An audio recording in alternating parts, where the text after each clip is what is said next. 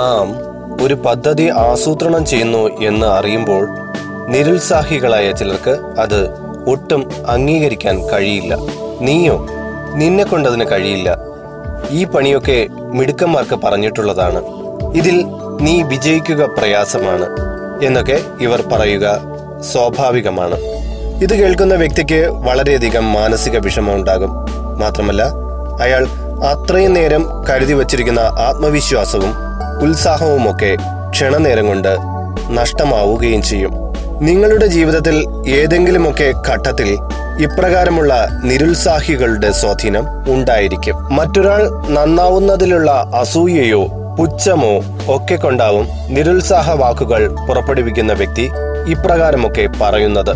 നിരുത്സാഹ വാസനയുള്ള വ്യക്തികൾ രണ്ട് തരമാണ്. ഒന്ന് താൻ നന്നാവുകയുമില്ല. മറ്റുള്ളവരെ നന്നാവാൻ അനുവദിക്കുകയുമില്ല എന്ന തരം. മറ്റൊന്ന് തനിക്ക് മാത്രം നന്നാവണം മറ്റുള്ളവർ ഒരിക്കലും ഗതി പിടിക്കരുത് എന്ന് കരുതുന്ന വിഭാഗം. ഈ രണ്ടു കൂട്ടരുടെ എണ്ണം നമ്മുടെ സമൂഹത്തിൽ ഏറിക്കൊണ്ടിരിക്കുന്ന കാലമാണിത്. വിജയതൃഷ്ണയുള്ള വ്യക്തികൾ ഒരിക്കലും ഇത്തരക്കാരുടെ വലയിൽ വീണു പോകരുത്. അതിനായി ഉറച്ച ചിന്തയും വ്യക്തമായ ആസൂത്രണത്തോടും കൂടി മാത്രം പദ്ധതികൾ രൂപപ്പെടുത്തുക.